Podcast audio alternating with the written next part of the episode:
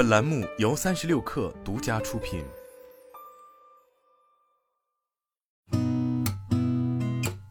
八点一刻，听互联网圈的新鲜事儿。今天是二零二四年一月九号，星期二，早上好，我是金盛。据财联社报道，恒大汽车公告称，本公司得悉其执行董事刘永灼因涉嫌违法犯罪，已被依法刑事拘留。本公司已向联交所申请，由二零二四年一月八号下午一时整起恢复买卖股份。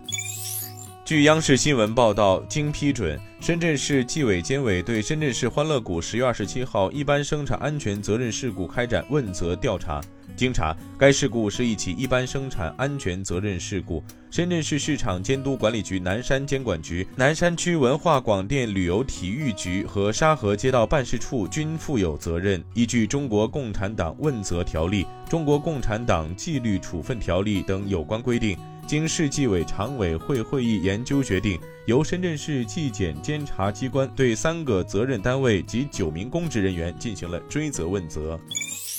据澎湃新闻报道，近期佛山顺德万达广场商业管理有限公司发生股权变更及工商资料信息变更。一月二号，公司名称变更为佛山顺德粤商营商业管理有限公司，大连万达商业管理集团股份有限公司退出该公司股东，股东变更为广东实业物业管理有限公司和广东粤然企业管理有限公司。穿透股权信息后显示，上述两家公司最终的实际控制人为美智服务集团有限公司，而美智服务集团有限。有限公司为美的置业旗下的子公司。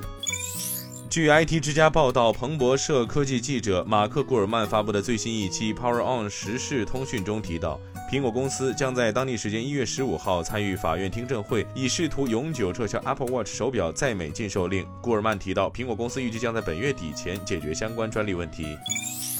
当地时间一月八号凌晨，美国联合发射联盟公司的火神半人马座火箭从佛罗里达州卡纳维拉尔角太空军基地发射升空，把美国航天机器人技术公司开发的有损月球着陆器送入太空。这是五十多年来美国首次展开登月任务，也是美国私营企业首次挑战登月任务。